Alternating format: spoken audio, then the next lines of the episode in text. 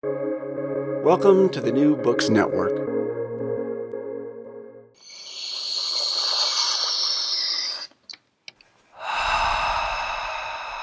Hi. Theory.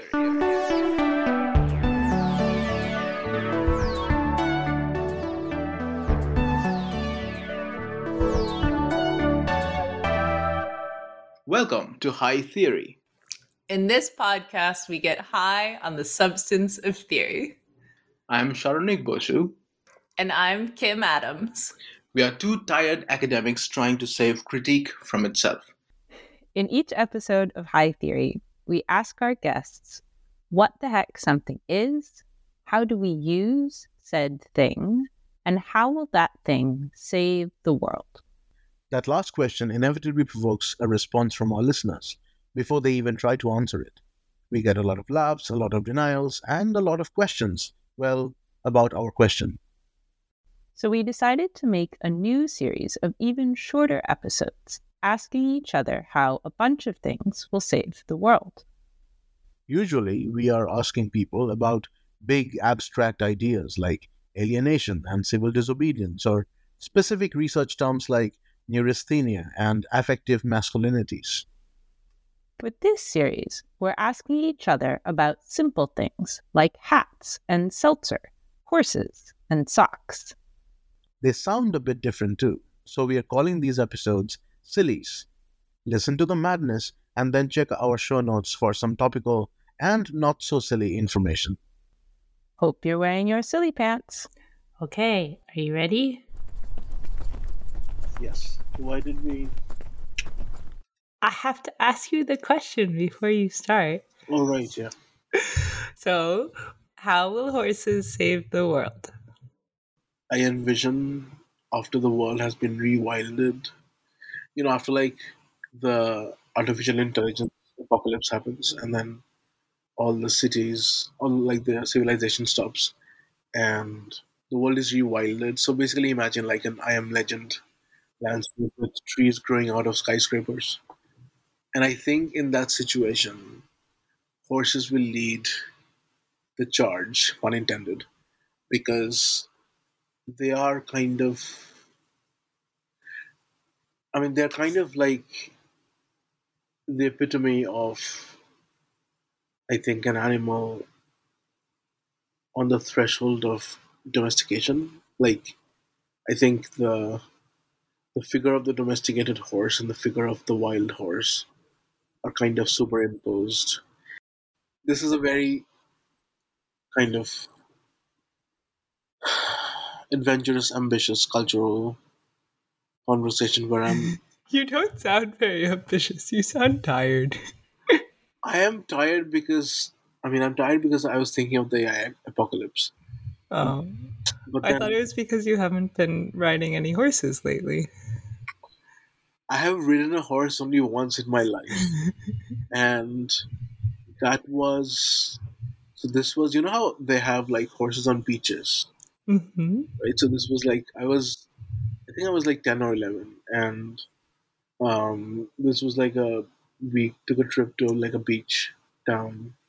Yeah, and there was a very smelly horse, and but like he was he wasn't a pony. He was like an actual horse. Yeah. So he was like even like for me as a child, he was quite like tall, Yes.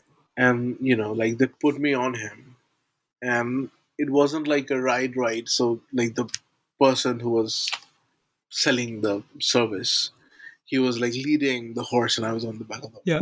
But I remember distinctly that my dad, like I mean, obviously I, I was a child, and everything is big to me at that point. But I remember my dad asking him that why do you have a giant regular sized horse instead of a pony? Um, because you know you're um, attending to children. Anyway, but then like, but that whole experience of like horses on beaches came back to me again.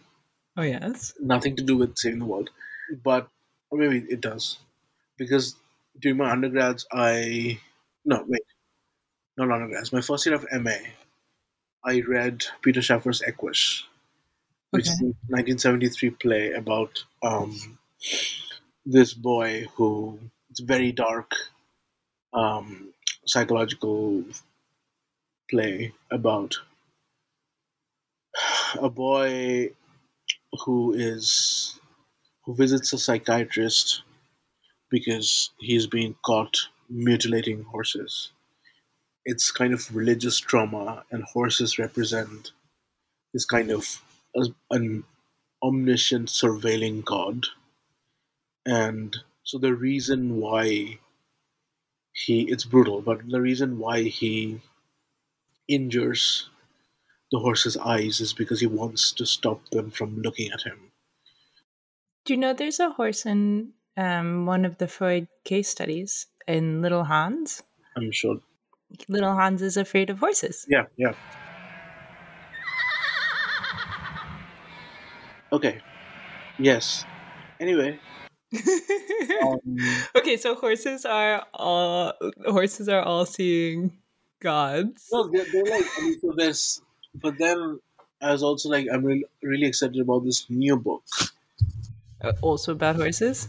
It's not like exclusively about horses, but it's by Sharon Patricia Holland. It's coming out later this year Uh huh. called An Other, Okay. Black Feminist Consideration of Animal Life. It talks about like intersection of black lives with and like animal husbandry, Cool. how uh, you know black people relate to the animals that they care for or the animals that they encounter, and um, yeah, and like part of that. Uh, Yeah. I I haven't. I mean, the book hasn't come out. So I I read the introduction. I'm looking at it now. Mm-hmm.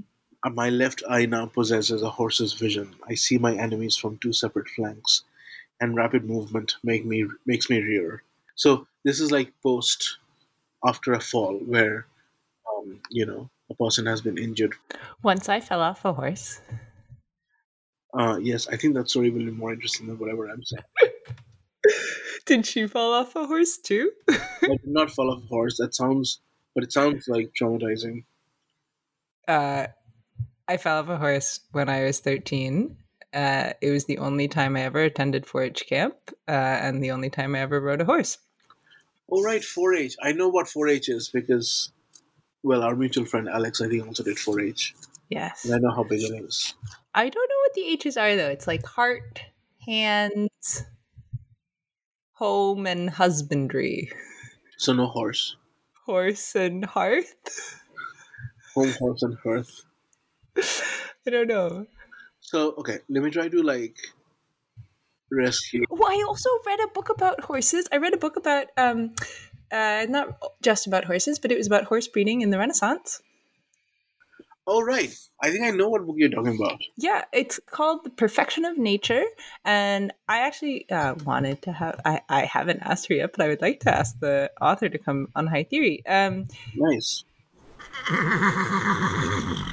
Also, I remember this other text, which is a play called um, Hayavadana. It's a Kannada play from actually. So they're from the same time. So Equus was 1970. Oh, I remember this because I wrote a comparative paper. um, Hayavadana was 1971 okay. and Equus was 1973. And Hayavadana was by uh, this Indian playwright called Girish Karnad. It's based on this Thomas Mann story, but it's like placed in this kind of mm, semi mythic Indian past where there is a guy who is horse from like neck up. Well, basically, like, you know, the horse's head transplanted Oh, human body, but like like an as I remember- inverse centaur. right? Yeah. No, No. opposite of a centaur. yeah. Um, but like I I've, haven't read this in a long time, but I, if I remember correctly, um, like he undergoes a change where you would think like the apotheosis of this hybridity is, you know, being kind of saved into humanity, hmm that he transforms into a full horse. Ah. Anyway, let me try to rescue this kind of incommensurate thoughts and say my kind of enduring fascination is with this kind of trope of the horse's vision. I mean, you know, like obviously because the horse as a symbol of motor power is again very common. But all of the texts that I mentioned, they somehow engage with the horse's vision and how it's kind of it's more like it, it's able to like surveil more than humans can, which is why we put blinkers on them. Wait, can I tell you first a thing I learned about horses that I forgot until just now? Because when you mentioned the horse's motor power, there was a equine influenza outbreak in the mid 19th century that like nearly stopped America. Makes sense. Kind of crazy how much society depended No, I know. on the I horses. this- I read this. It was like mid to I think the 1860s. I don't remember what document it was, but it was like people speculating about what life in the 20th century will be like. So, like one of the big problems I think in New York City. I'm guessing also other big cities, but this was like, and I think a New York based paper was like the amount of horse manure Yeah. in the streets and like the like the sheer tonnage of horse excrement that this the, the municipal bodies had to deal with yeah. on a basis and so this person speculating about life um, doesn't talk about automobiles but it talks about scientific contraption that would clear out horse manure um, you know, really efficiently and really quickly. Um, but Maybe horses can save the world by producing a lot of manure that then gets fed into anaerobic digesters, which then power the green energy revolution. yes, do we have that many? I don't have that many horses. Um, no, but um, yeah, We could get rid of all the cars and But just then- use horses, and then we'd have all the manure. but again, I ref- again in that case, I refuse to. In this kind of brave new world and in this kind of brave new salvific scenario, I refuse to let horses remain an instrument of humans. All right. That So- sounds good. And also, it's damn sure that we do not have a shortage of manure. So, Sure. But no, wait, let me read out some. because okay. I really because I I've always you know found it funny. I don't think horse racing should be a thing, but like I've always found it funny how horses are named. So in the Kentucky Derby, some of the stars are Mage, Two Phil's, Angel of Empire, Hit Show, uh, Race Cane, Rocket Can, Confidence Game, Sun Thunder, Reincarnate, King Russell. This is one of my favorites. Verifying. V E R I F I F Y I N G. Verifying. Like the gerund form. Nice. Um, Jace's Road Cyclone Mischief. And then I went to Wikipedia, and Mhm. these are a list of undefeated thoroughbred horses. Nice. And some of them are Black Caviar, Pepper's Pride, um, let's see, uh, Personal Ensign, which makes sense. There's an Australian horse from 1877 called Grand Flaneur, Nice. an Irish horse from 1911 called the Tetrarch, Nice. uh, and an Irish horse from 1999 called Queen's Logic, oh, I like it. An Irish from 2002 called Footsteps in the Sand, but it's one word. So, Have I told you my dog's full name? that is a full name. Yes. so um, you said, he- and many people say that he is like a horse and you could ride him. I would not advise that, but he is quite large. And his full name is Worthy of a Horse. Uh, it is Paramount Bowwaters Tag Me In at Darbydale. oh, wow.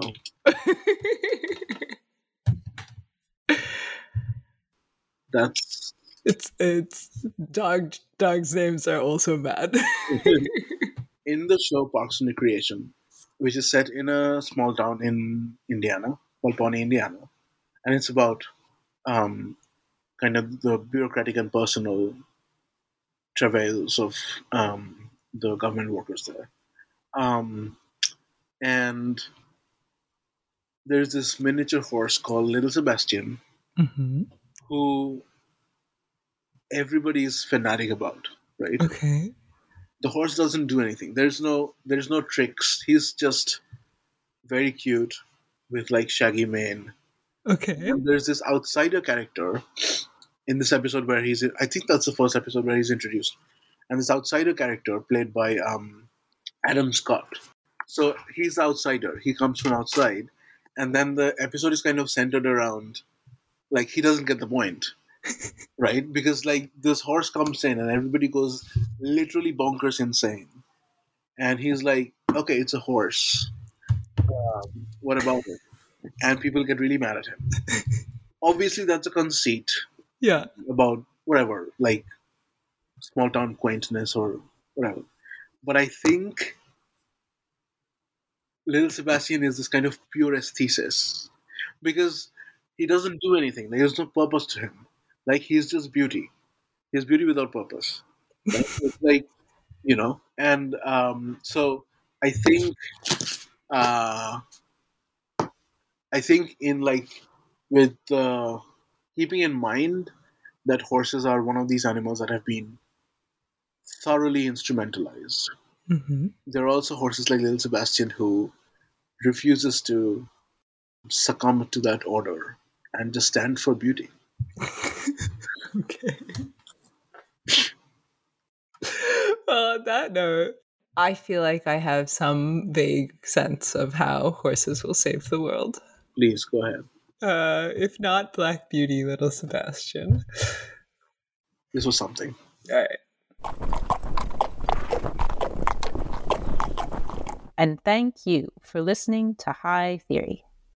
If you like our podcast, please review and subscribe wherever you get your podcast fix. Owen Quinn composes our theme music, Saronik Bosu and Kim Adams edit our audio, and Saronik Bosu manages our social media. You can find High Theory on the New Books Network and also on hightheory.net. We hope you have a highly theoretical day.